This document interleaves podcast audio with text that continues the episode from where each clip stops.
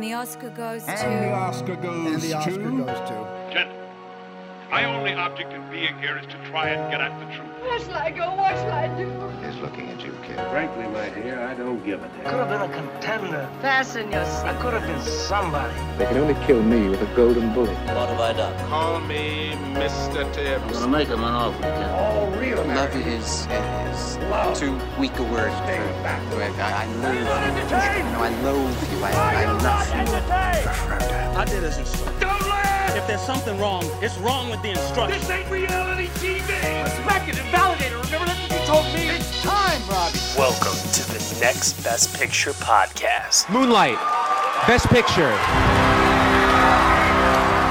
Hello, everyone, and welcome to episode 35 of the Next Best Picture podcast. I am your host, Matt Neglia, and joining me today, we have Michael Schwartz Hey everyone, great to be back. And Will Mavity. Hey guys. So, the original trio uh, joining you all for Mm, today. Very nostalgic. We're, we should be so in in Hollywood right now with the nostalgia going on. We should have so much to talk about. there should be so many things to cover. But it's April. Yeah, upon first glance, exactly. It doesn't look doesn't look that good right now at the I, got, moment. I got some okay news. I got some vaguely interesting news. I got about 17 things to talk about. Jesus Christ. All right. Well, I've got some uh, questions from fans, as always. Uh, no trailer to discuss this week, um, but a little quick backstory for everybody. I am working on less than 10 hours of sleep right now. Oh, and I'm not talking about for one day, I'm talking about over the course of the last like three days. Oof. Um, on top of trying to do like a zero carb, realistically below 20 grams uh, of carbs uh, diet right now. So my body is just ready to collapse. So if you hear snoring on the other end of the microphone, you'll know exactly why. it's definitely me and my body saying I can't handle it. You actually just passed out in the podcast. Will and I are going to take it over then. Power. You would have to like yell in unison, uh, unison very loudly to wake me up. I feel like. You know what? If you fall asleep, I'm going to say, I'm the captain now. Oh, Wait, uh, Barkhad Abdi has so many films this year. Have y'all noticed that? He's got like four projects coming out this year. Who I, I was wondering why it took so long between Eye in the Sky and Captain Phillips. Was it just simply there's no roles available? Was it a relocation thing? Um, because oh no, well he's not.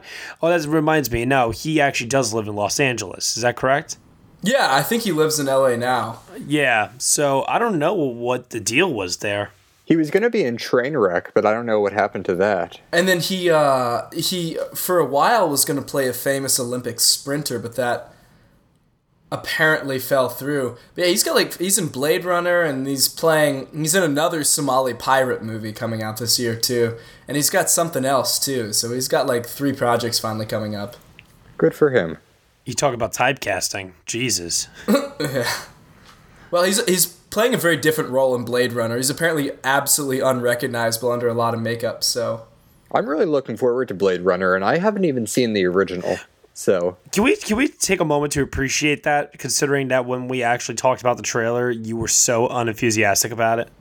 I know. You know what it is? It's giving me Mad Max vibes. Yes. Yes. I completely agree with this. And the way that it's positioned with this fall release and how Warner Brothers seems to be hyping it a little bit, uh, I really know nothing about the quality of it, but this is just my gut feeling. I think we might have another big budget Oscar contender on our hands. yeah, I totally agree. I feel like I've been saying it since day one. Denis Villeneuve's uh, career trajectory is kind of leading to um, an eventual win at some point. He's what changed me on it because when we saw the first trailer, I still wasn't that crazy about Arrival. And then when I really got on board with that and saw what he was capable of, that's what sort of changed my mind. I thought you weren't on board with Arrival like up to and after you saw it. Well, I saw it twice. It was the second time that I really got on board with it. Hey, you know what? Sometimes that happens for us. I mean, my classic example that I use time and time again is No Country for Old Men. Oh, Hated so it the first time I saw What? it. Yep. Hated it. Did you just see that ending with Tommy Lee Jones and you're like, where's the rest of the movie? And then I woke up. it wasn't so much that it was also um, the lack of a score. Um, I wasn't about it at first. There, there were a couple things. I mean, also too. I don't know if this really has much bearing, but I'm I'm 17 years old when the movie comes out, and I'm watching it in theaters. You know, so I don't know if a maturity um, factor was in play here, combined with expectations. Um, but when I saw it the second time, yeah, It's I mean, so it's a masterpiece. Oh yeah, my God. absolutely. It's a masterpiece. Just the sheer amount of tension they can create and make like they make you care about whether or not that gas station owner lives or dies, who you've never met and he's not an interesting person. Like that is mm-hmm. astonishing they can create that kind of tension. And it's funny. That's what I like about it too. In some sick, dark Coen Brothers way, it's still funny. Yeah, I love that one woman who won't let him go to Josh Brolin's trailer. Yeah, her and uh, the mother-in-law. Oh God, she was great. Oh man, and that, what what did she say in the uh, in the taxi cab? She's like, "I saw this coming, you know. I previsioned it." Yeah, You know, we should have we should have had like a face off between her and the woman who worked at the steakhouse in Hell or High Water. oh my God! So what don't you want? Speaking of which, where the hell did David Mackenzie doing a like British period or Scottish period piece about Robert the Bruce come from? Like that's an interesting story, but for his next project, that is like the most particularly since Chris Pine is going to have to do a workable Scottish accent as will Ben Foster. It, it- how do we feel about that? Um, This is like you know they just announced that this week. This is big news. It's like um, it's essentially the follow up to Braveheart because you know right. I would have. I would be more skeptical on it if Hell or High Water was his only film, uh, but Starred Up also was really good. So I'm not considering him to be like a fluke director. But I mean, you know, if all he had was just this one movie, um, I, I'd be obviously a little skeptical because you know beginner's luck or you, know, you you never really know. But I think the quality of Starred Up and um, Hell or High Water really does speak volumes to the talent that this guy has. yeah, he did great work on Hell or High Water. I even thought he was going to get an Oscar nomination for it. So Yeah. I'm very excited to see where he goes. Um, speaking of Oscar nominations, uh, for a moment here, I wanted to start off with um, first question from a fan, uh, Roger Fritz here uh, at Roger CFR on Twitter. He asks, "What is the favorite Best Picture winner as of today? Is it Detroit, Paul Thomas Anderson film, The Post, something else? What do you guys think?" I think on paper wow. the Post is the most Oscar friendly. Definitely, and we have a release date for it, which is not so Oscar friendly though. Mm-hmm. It's going to be uh, December 22nd. Lots of nominations, no wins. But this was interesting though. When Fox put out the release date, they're not calling it the Post. What are they calling it? They're calling it just the Steven Spielberg Tom Hanks project. Well, I mean, you know, it could have a different title, obviously, by the time it releases. But they are going to go for that hard because it is going to be the most relevant movie this year, unless something changes, which these days it could change in an instant. Uh, but yeah, I've said how much I'm looking forward to that. I think it's going to be a relevant story with big names, so definitely keeping an eye on that. There- We got a bunch of new. Uh, we got a bunch of new release dates too. I feel like that's worth Yeah. mentioning too. And changes, uh, everything is changing. Hit, hit us up with that. What do you got for us there, Will? Uh, well, we have Murder on the Orient Express getting a November release date, which I'm very excited about. I love me some Agatha Christie, and that's a hell It of a moved cast. up. It was going to be Thanksgiving weekend, and now it's November 10th. Right. What was it facing competition from that they moved it up? Nothing big. I mean, because all the other releases are going to be limited around Thanksgiving. Like uh, Call Me By Your Name and Darkest Hour, I believe, is limited. So I don't know why they moved it away from Thanksgiving. Maybe because of Coco, but that's a different audience. Who knows? What else you got there, Will?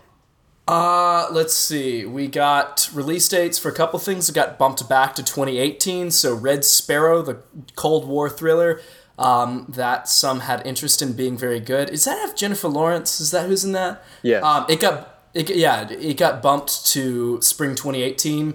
We got a release date for the Rami Malek's Freddie Mercury biopic, as well as Steve McQueen's Widows are both going to be waiting so till next excited year. for Widows. Widows sounds amazing, And what a cast. Oh my goodness. and it just keeps getting better. I am so pumped. It's wild. Uh, four Avatar sequels got release dates, so I'll believe it when I see it. yeah, e- exactly. Mike, we had some more release dates. Uh, we had Guillermo del Toro's Cold War film is getting a December yes, The release Shape date. of Water will be in uh, Fox Searchlight's Jackie slot the first Friday in December. Hopefully, it performs better with the award season and that. I'm looking at Box Office Mojo right now, seeing what else was here. Uh, Will, you'll like this. The Kingsman, The Golden Circle. Well, I was sticking mainly to Oscar-friendly films, but yeah, I am excited about that. Hey, hey, hey, hey, hey. I have the Kingsman in my best picture lineup right now. It is a hell of an ensemble cast. I, I, I thank you for detecting my sarcasm, by the way. I don't know like if that came across. Yeah, yes, it did. Those are the big Oscar ones. Those are the big release dates for sure, but those are all uh, worth noting changes of. But yeah, going back to the original question, I think of things that look Oscar friendly on paper. You know, Detroit and The Post are the only ones that read like winners on paper, and The Post seems more classic Oscar friendly than Detroit. yeah, yeah. I um last time I spoke about this, I thought it could be Detroit. After seeing the trailer, I'm a little skeptical. The Post, however, feels like that on paper Oscar film that, quite honestly, just doesn't pan out. Um, I don't know what it is, but I feel like in 2017, the internet just plays a large, large role in something appearing to be too Oscar baity and in just bringing it down. Yeah. Uh, both both critically uh, and also like pre buzz, word of mouth, things like that. I mean, film Twitter has unwittingly become like a kingmaker, kind of, it seems like, and generating these backlashes and bits of momentum against films. I mean, it, it is wild how that has changed the Oscar race. If you can make it on film Twitter, you can make it anywhere. Hey guys, this is JD from the In Session Film Podcast. Every week on our show, you can join my co host Brendan and I as we review the latest films that's out in theaters. It also inspires us to discuss a top three list of some sort, and we have a lot of other fun movie discussions as well. It's always a blast. And we also have a show on Fridays called our Extra Film Podcast. This is a show that gives us the space to talk about the latest indies and art films and other classics that we normally just don't get to talk about on our main show. You can find our podcast on iTunes, Stitcher Radio, SoundCloud, TuneIn Radio, Player FM, and more. In fact, you can just see everything about us, including our social medias, at InSessionFilm.com. So join us every week. We'd absolutely love to have you. Alrighty. Uh, let's ba- let's go back and forth. I kind of like this whole back and forth thing. Let's go over to another question here. This one's from uh, Josh Parham at Jr. Parham on Twitter. What is your favorite and least favorite Oscar win since 2010? Oh, For wow. me, uh, the best is Spike Jonze, and the worst is a tie between Meryl Streep winning Best Actress and Quentin Tarantino winning Best Screenplay. Whoa. Whoa, whoa, whoa. Best and worst. Um, since 2010. Yeah, I mean, this is a. I, I definitely have a best in mind, but a worst, I, I might have to come back to this. Do you, do you have anything there, Will? No, um, there's there's really been a lot of ones. That's such a big question. I am not ready to answer that yet. I have mine, best and worst. And they're both from the same year, actually. What do you got for us there, Michael? All right, so I'm going to start with best. And this comes from 2015's Oscars that were held in 2016. And that is Best Supporting Actor going to Mark Rylance. Mm-hmm. I love Bridge of Spies. I think he is a phenomenal actor of stage and screen, and I love to see him rewarded here for what I thought was the best performance of the year in, across any category. I know the favorite was Stallone, and he was very good. I don't know if he was actually the favorite. I think he was sentimental favorite. Stallone, you well, going into the night, everyone was predicting him. Stallone, everyone was predicting. I mean, Rylance was an upset. Everyone was predicting Stallone. Rylance couldn't even take SAG without Stallone in competition. It was But Stallone didn't even get SAG nominated. That- you know, Yeah. there were there were a lot of factors in, in play here. There you know what I mean? When you look at it now, but I think that night everyone sort of the pundits got caught up in the emotion of it. It seemed like, and nobody was predicting otherwise. Well, standing ovation at Critics' Choice and at Golden Globes, and being in a very well respected film will do that for you. You know what I mean? hmm But uh, I adore Mark Rylance in that movie. It's not my very favorite performance of the decade that we're looking at here, but I think between the surprise of it and having him go up and accept, I love that moment. Okay, and the worst comes from that same year, actually. Uh, my least favorite winner from the last couple of years is Alicia Vikander winning for The Danish Girl. I think she's a very talented actress, and I love to see what she does in upcoming films. But I didn't think her performance in The Danish Girl was all that, especially compared to someone like Rooney Mara in Carol, who was just astonishing. I think it was just really the announcement of, hey, here's a new star sort of thing with Alicia Vikander. Yeah. She I mean she had a great year that year. And I think if you poll most people, most people would say that her performance in Ex Machina is what gave her the win. Yeah, and on like honestly, if they had run her lead like they probably should have, I think she would have been absolutely been nominated and won for Ex Machina. I mean, like, yeah, that was absolutely just kind of a kind of like Jessica Chastain's The Help nomination was really a way of saying you were so good in all these movies, we're gonna throw it to you. And then it was just massive category fraud in the case of Vikander. Yeah. Ah, damn. I uh, you know even thinking about that win now, it's it's very forgettable. Yeah, it very much is. And I love her though. I like I loved her in The Light Between Oceans last year. Oh, she was great in that. Yeah. She's often very good, but that is such a just everything about that film is bland. I mean, Yeah. and basically her entire performance, it's not her fault. She was written to just basically cry the entire film. And she got to do a good crying showcase, but compared to some of the very complex performances she's gotten to give at other times, it's it's wild that that's what she won for. Mm-hmm. It's not wild, it's the Academy. Ah! New catchphrase, right? Matt, you need to go to bed. Um, I have for the best, I have to choose ones that were surprising. You know, I, I don't think a win that I predicted can ever be a Oh, God, favorite of here mine. comes the Ex Machina visual effects win. I'm Ex Machina for visual effects is my favorite Oscar win of the decade. I knew it. I knew it. As soon as you said surprising. I also, you know, I really enjoyed Arrival winning sound editing this year because that was some of the best sound editing of the year, and I thought it had no chance at winning. But yeah, I'm going to go with Ex Machina because I don't think I've ever been.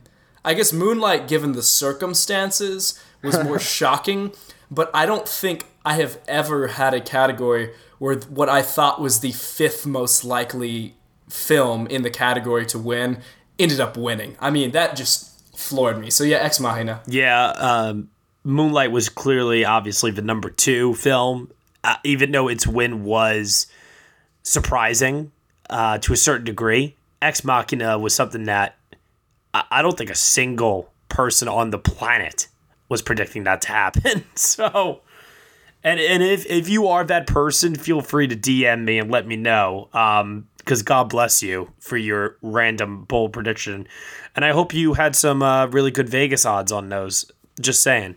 It's like it's like this year too. Who predicted Fantastic Beasts to win costumes? Um, Kristen did until I talked her out of it. Oh, that's right, she did.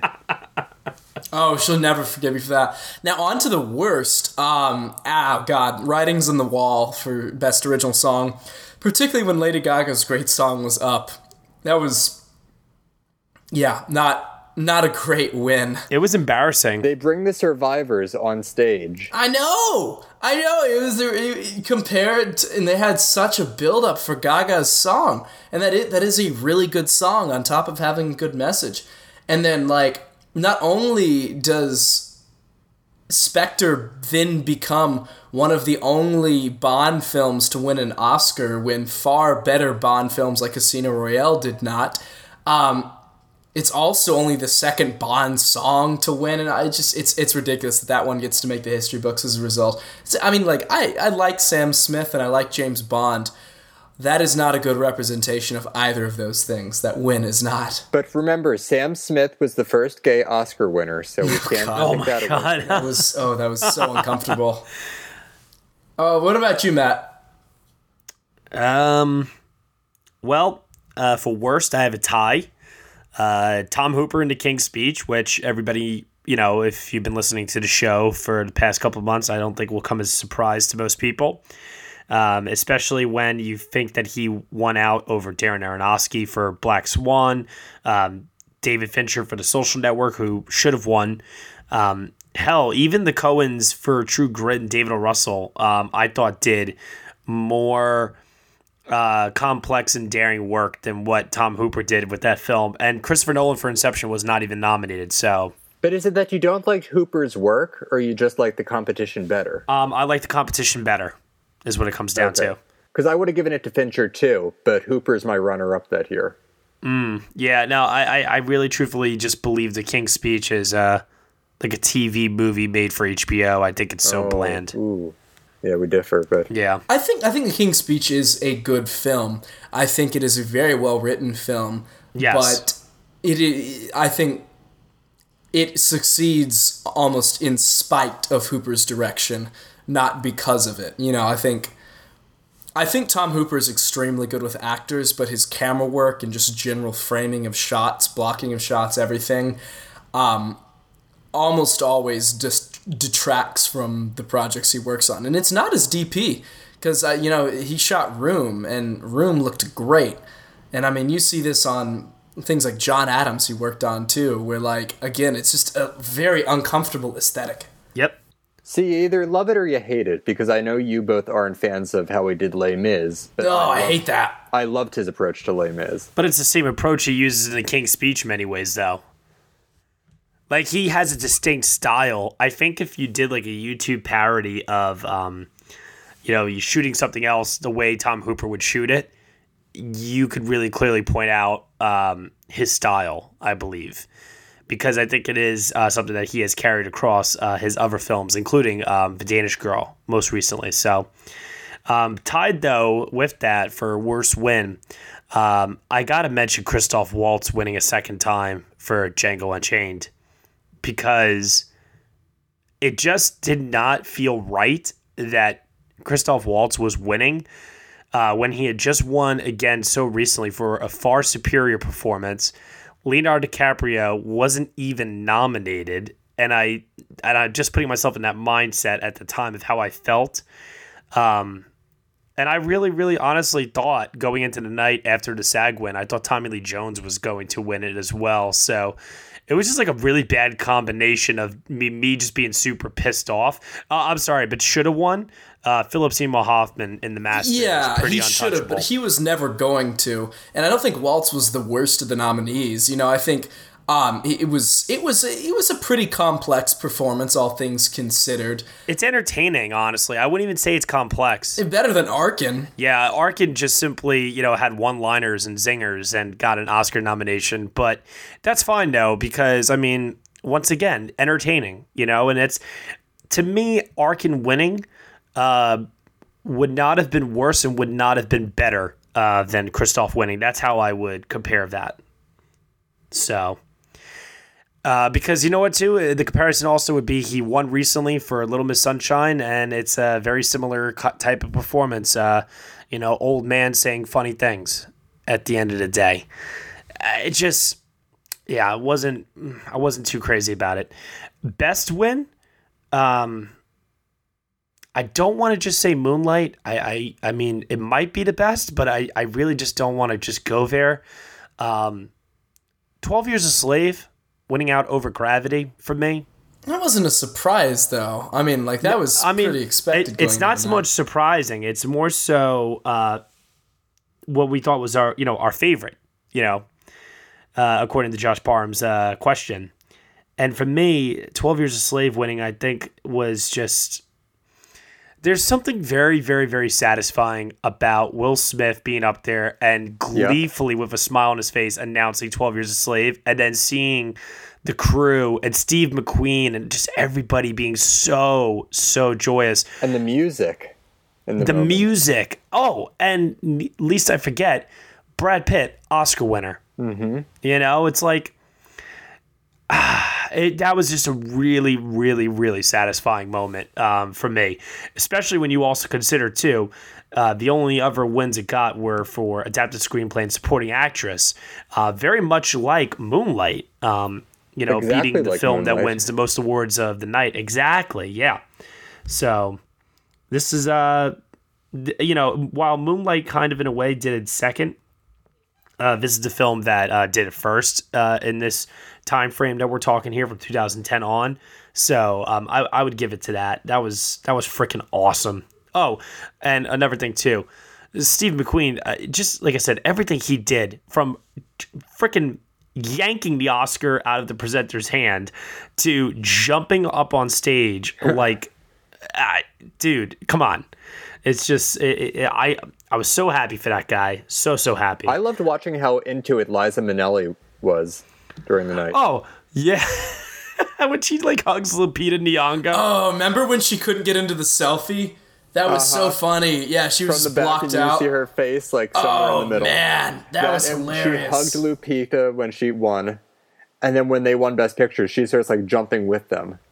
Oh, that's way too Uh, she was having a blast.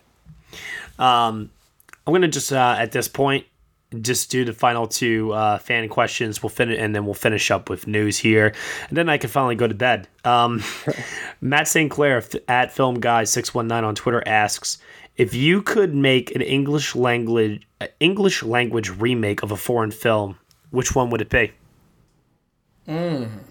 I want to say the one that's currently happening because I really didn't like the original, and that's Toni Erdmann. You know what? If if Jack can stay alive long enough, um, hey, hey, hey, hey! Don't I, think I, way. hey, God bless the man. He just turned 80. And with all the things he's done to his body probably over the years, it's a miracle in and of itself. But uh, if, like I said, if he can make it, I can't wait to see it. Um, I, I'm not saying that that would be my pick, though. Um, you know, it's really tricky because I the the very very good foreign films that you see um, tend to be pretty pretty perfect in their own right, and it's like I, I wouldn't necessarily want it to be changed. Um, with that said, I kind of would like to see a remake of Dogtooth Mm. with the American, um, you know, thriller slash horror uh, movie system being what it is and the way they market their films, I would just like to see um, that take on that material. Like from Blumhouse. Yeah, you know, something just. I- I'd be very, very curious to see how they would market it towards audiences. That that's really, I think, where it's stemming from. Is I'd want to see how they could cater it towards American audiences, and then when they even get to see the movie itself, they're probably just going to be like, "Whoa, what is this?" you know what I mean? So. Mhm. I like that. I uh I guess for mine I'm gonna go with a film that does not need a remake, but I think it would be interesting. It's interesting to see in an American setting, which is The Hunt. Um, just because that worked very well in its like small Danish setting. Yeah. And I think it could be an interesting spin to put that in small town America because just culturally, you know, there's certain universal events that would happen there and certain ones that would not. That's such as that. I mean, that movie really gets to me for some reason. So I, I, I got to go with The Hunt, but at the same time, please don't remake The Hunt because it's a fantastic film as is, and you should all see it. What about you, Michael? Toni Erdmann, right? Yeah, I'm going to stick with that even though it's happening because I really want to see that in, in an American setting. It would benefit. You know what? I'm actually going to post that as a question on uh, Twitter for everybody that's listening right now. If you see this question, uh, be sure to answer with your own uh, thought here, uh, so that this way not only we can know, but also uh, Matt St. Clair can know as well. Thank you for the question there, Matt. Um, I'd be very interested to hear whatever people have to say. And then the final question here, um, kind of unrelated, but I think it's fun because I am a sucker for this. Uh, Toby Hill uh, at Sledcamera17 asks, I've been thinking about reorganizing my movie collection. How do you have yours sorted? So I went through a long period in my life of compulsively buying DVDs. My dad and I did basically until I went off to college and then realized that there's no point spending money on DVDs because they're not gonna honestly be around much longer.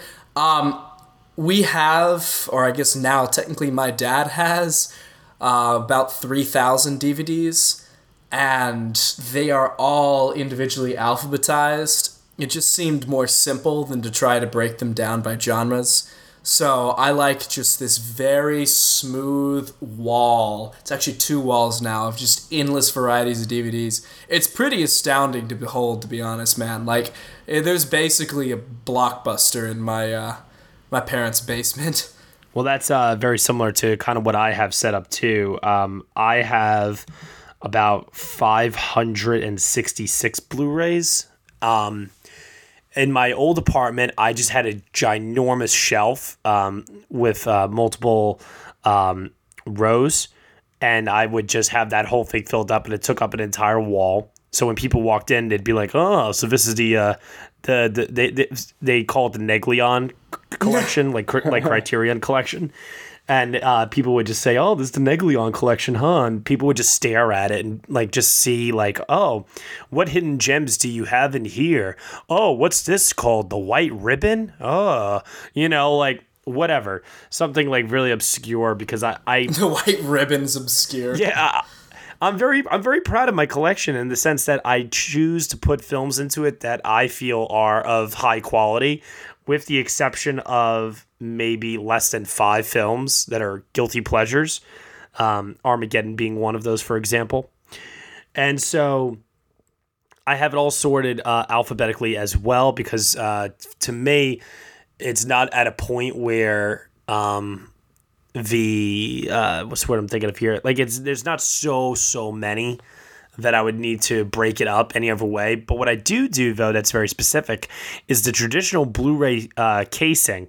I make sure all of those are sorted alphabetically, and anything else that's not a traditional Blu-ray casing, something that's got um, uh, different packaging or like the Criterion that are like uh, more clear um, plastic. I have those actually separate and I have those alphabetic uh, alphabetized as well. So like when you look at it, it's it's not like you know different colors uh, meshed with each other, which makes it very difficult when you have a film like Birdman. It's very OCD, Matt. yeah, it, well, Birdman's got a blue. I'm sorry, not a blue, a red uh, casing instead of a blue casing. Um, so it just like kind of stands out uh, amongst the pack, and I kind of hate it for that. But anyways, yeah, I I'm I'm a little OCD when it comes to the collection. That's for sure. oh, clarification, people! I do not live in my parents' basement, and just to to throw that out there, that is where the DVDs are when I tragically moved away. Just feels like something I need to say. Why are you li- Why are you lying to to our audience? no, uh, I'm still in Michael, college. Uh, how about you? Yeah, so I used to be really particular about it. I have a very big bookshelf in my room with, uh, in terms of actual physical DVDs and Blu-rays, it's a couple hundred, not as much as Will was talking, but uh, really a whole lot. And I tried it alphabetical once. I used to do genres. Uh, I tried to buy year once, but now I really don't have it organized in any way, just because I've stopped buying physical media. I don't really have the time to watch all these movies, so I stopped buying them. But it's just sort of where I throw it now. I loved having it in years, but I sort of fell off that. I'm looking at my wall now, and I have uh, listened to this for a combo. Legally Blonde next to Sweet and Lowdown, next to Evita, next to Fanny and Alexander. So try to come up with a little pattern there. Hey, I don't know if one can. But uh, yeah, years were my favorite, but I uh, also enjoyed mixing it up into genres and release dates. So nice. Hey everyone, I'm Jason. And I'm Lee, and we are the Atlantic Screen Connection podcast. We look to take a magnifying glass to the films you love with a warm atmosphere and a good laugh, new releases, retrospectives, and absolute classics all reassessed and reviewed. Check out the ASC podcast on SoundCloud and iTunes, or keep in the loop on Twitter by following me at film underscore faculty or Lee at Big Pick Reviews. That counts as a promo, right? Right. All right, cool. All right, well, I guess we'll cut here. See you later. Welcome to the Atlantic Screen Connection podcast. Let the games begin. Okie dokie. Uh, Will, What do you have uh, for the rest of the news for the week here? News wise, I have. Um, I saw a headline that I thought was pretty funny because it read like an onion headline, but was not. Um, and that is Clint Eastwood to direct patriotic real life American heroism tale again. Um, because, yeah, because Clint Eastwood is directing another real life patriotic American heroism tale, this time about a group of American tourists who foiled a terrorist attack on a train in Europe. Um, so I remember that, that. Yeah, that is going into production, I guess. After he's isn't he doing the one about the security guard in Atlanta too? Oh, is that the one with Jonah Hill? I, I thought he was attached to that at one point. I, I feel like he has another project lined up before this. No, I think he was attached to that at one point and then it fell through. This is probably his next thing. This might be his film next film year. then. Um, otherwise, uh, there's a couple test screenings going on right now. Uh, Judi Dench's Victoria and Abdul is testing in Los Angeles right now, so hopefully close to completion, and hopefully sooner or later word will illicitly sneak out. See if we can find out anything about that. Speaking of words sneaking out, I don't know if you guys discussed this when I wasn't on the show, but really, really bad response to from what a potential Oscar contender from test screenings, which I've heard was downsizing. So they, I know it's screening again this week, which suggests maybe they've recut it. Um, Anna, we talked about Bond earlier. Annapurna Pictures is one of the companies who's trying to get the rights to James Bond, which would be so cool if they did, because I feel like we would see, you know, a lot more Casino Royales and a lot fewer Spectres. You think so? Yeah, I do. I mean, Annapurna is a pretty interesting company. I don't know, man. I I hmm. I I feel like the James Bond films have a formula for a reason, and I don't know if somebody is ballsy enough to mess with that so much. Especially when you consider that the Daniel Craig films were meant to be a quote unquote reboot. In a sense, I don't know where they could take the series to at this point, uh, anywhere but down, honestly.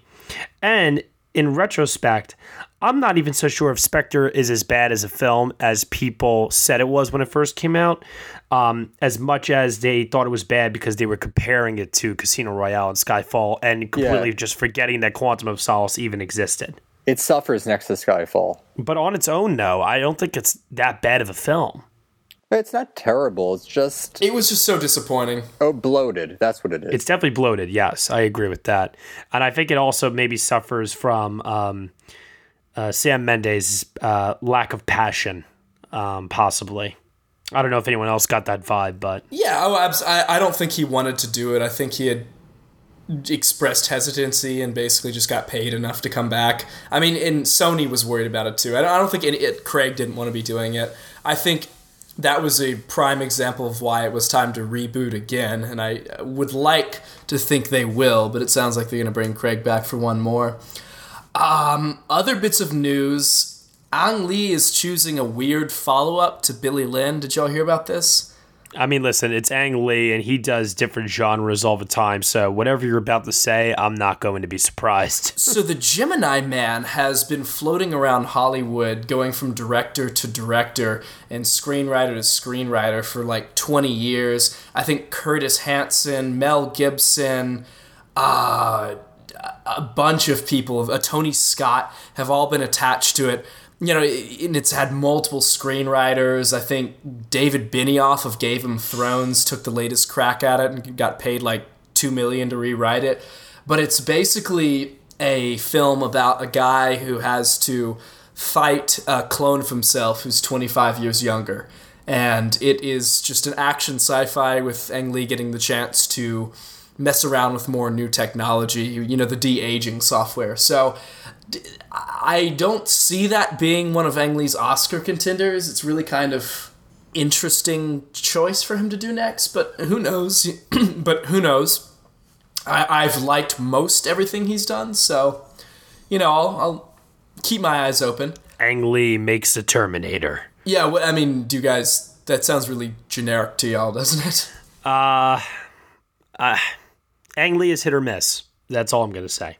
So this is an interesting one. I'm sure you guys heard about this. You know, the author of the Lost City of Z book does narrative nonfiction, and he got a book I had been very excited about. I had had it pre-ordered. It just came out last week. Um, haven't gotten to read it yet, but it is basically about a bunch of murders on a Native American reservation um, after oil is discovered there, and it is involved with the early days, the FBI. By all accounts, a great book, and Scorsese and DiCaprio circling the project. So that will be an interesting film for them to do next. Do you feel that uh, Scorsese and DiCaprio can possibly top the work that they have done so far? I don't know. I also don't know how many of these Scorsese projects that he's he's signed on to like eight films. I don't know how many of these he's going to get to make. He's going to work till the day he dies. And what is he? Seventy five now? Seventy six. Oh wow. Yeah, I mean, at, at the end of the day, if he wanted to do every film he signed on to, he would have to do it until he's like ninety five years old. um, so I, you know, I, I think he's an immensely talented director. And no, I don't think that his best work is necessarily behind him. It will be hard to top some of his pre existing DiCaprio efforts, but that's an interesting plot, too. I love historical dramas. I still maintain that years from now, you're all going to say Silence is a masterpiece. We'll see about that. Period K, the production company behind Manchester by the Sea, that was not Amazon, obviously, um, is doing a film about people who were forced to go through gay conversion therapy. So if it can be handled with any of the nuance that um, Kenneth Lonergan brought to Manchester by the Sea, that is something that on paper sounds like an incredibly Oscar friendly project. Uh, you know, that, that is always a timely theme. And some interesting films popping up at Telluride, or not, some interesting films popping up at uh, Tribeca we have one I told you guys about earlier, which a 72 year old neurosurgeon with no background in writing or directing directed and wrote this film uh, with Martin Landau about living in a nursing home that Martin Landau is just raving about. Says is one of the best things he's ever done.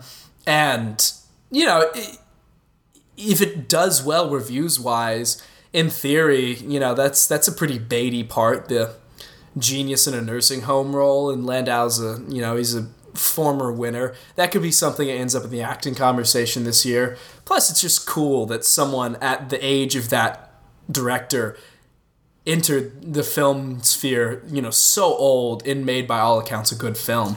See what you could do when you have lots of money, people. Yeah, I mean, he just he just took like six months off from his practice because he was loaded. But it's still, I mean, that's really cool. And um, we uh, there's also on the other end of the spectrum, there's a film from a 20 year old girl who uh, never went to film school or anything, but pitched a script that she came up with while she was in high school, and sent it to uh, the Sundance Institute, and was able to assemble a film. And so she, I think, started it when she was 17, which is just so impressive, and has a film at Tribeca now, a feature at 20 years old. So I'm, you know, I'm 23, wondering what I've been doing with my life. But that's maybe uh, she should marry Xavier Dolan. Yeah. uh, well, I don't know that that would work for him, but no, I, I know. I, I listen. I was like, I was like, who's a very, very young director? Just came off the top of my head. Dolan came from a lot of money in his family, you know, and had a dad who was able to really get him in the industry. This sounds like somebody who just like, you know, forged her path entirely. I think that's so cool. So the anti Landis, basically. yeah, and it's uh it's a high school set remake of the Crucible, I believe. So that, that what? sounds yeah. so that sounds that pretty interesting. Sounds really cool. And then The Lovers also premiered at Tribeca with Tracy Letts and Debra Winger, who I love. I was gonna say that's a Michael cast. that actually opens in a few weeks, and they're getting terrific reviews. So far, so far, so good. Yeah, that'll be a summer art house hit, like a Marigold Hotel or something like that. Yeah, that sounds right. I don't know if it's going to be a hit just yet. Um, I think it will be with the art houses. I think it'll be a summer gem. Let's put it that way.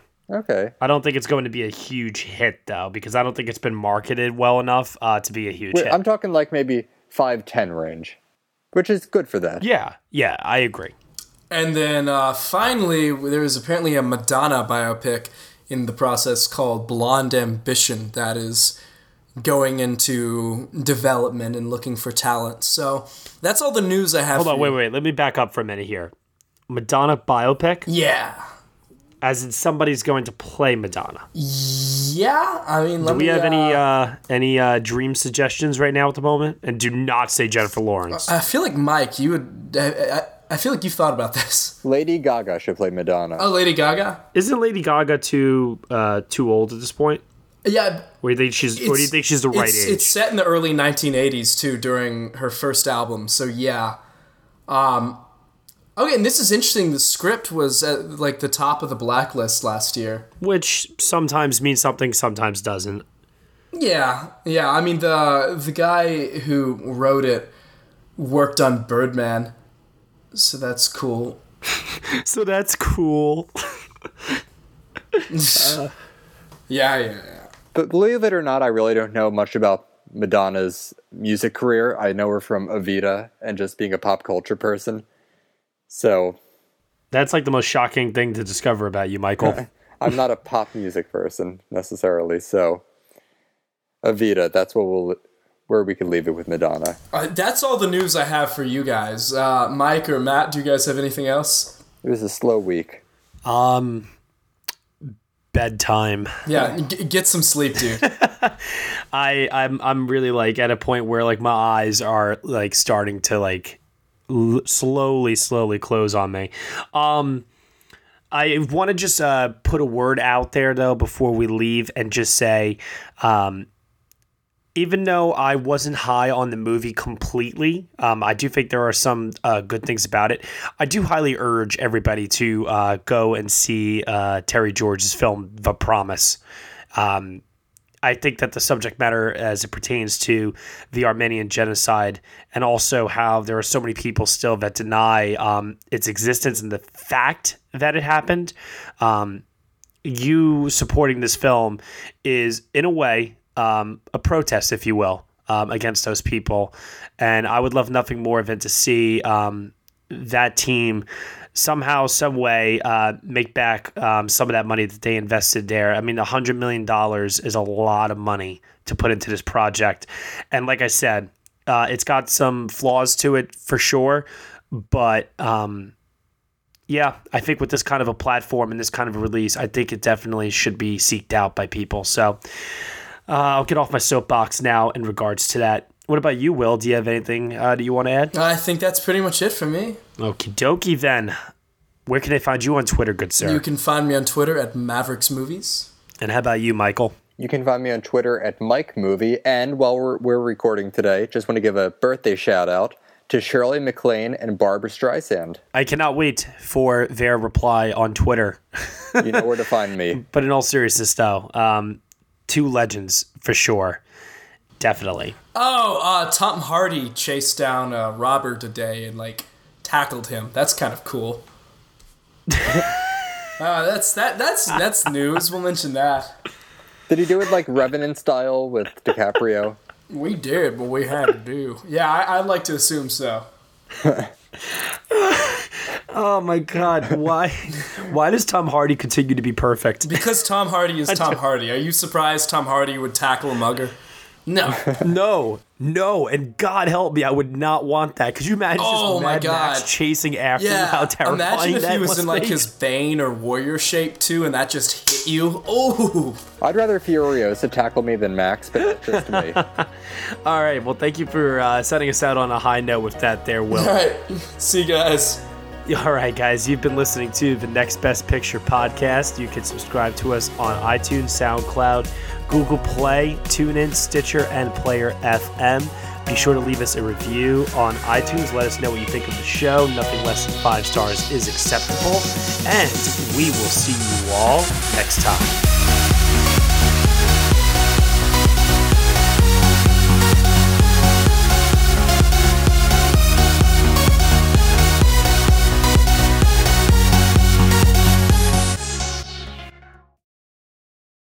This is Chris DeMakes, guitarist and vocalist for Less Than Jake, and host of Chris DeMakes a Podcast, a songwriting podcast where every week I'm joined by an amazing guest to break down the writing, recording, and release of one iconic song from their career. In our giant evergreen back catalog of episodes. We've had rock legends such as Dee Snider and Huey Lewis, punk rock favorites like Mark Hoppus, Fat Mike, and Brett Gurewitz, and up and coming artists of today such as Liz Stokes of the Beths and Genesis Owusu. We've had guests from all genres and styles of music, and I guarantee that if you peruse our back catalog, you'll see several episodes that'll make you say, Man, I gotta hear that. Whether you're a fan of music or a creator of music yourself, you'll take away a whole new appreciation for the songs you know and love.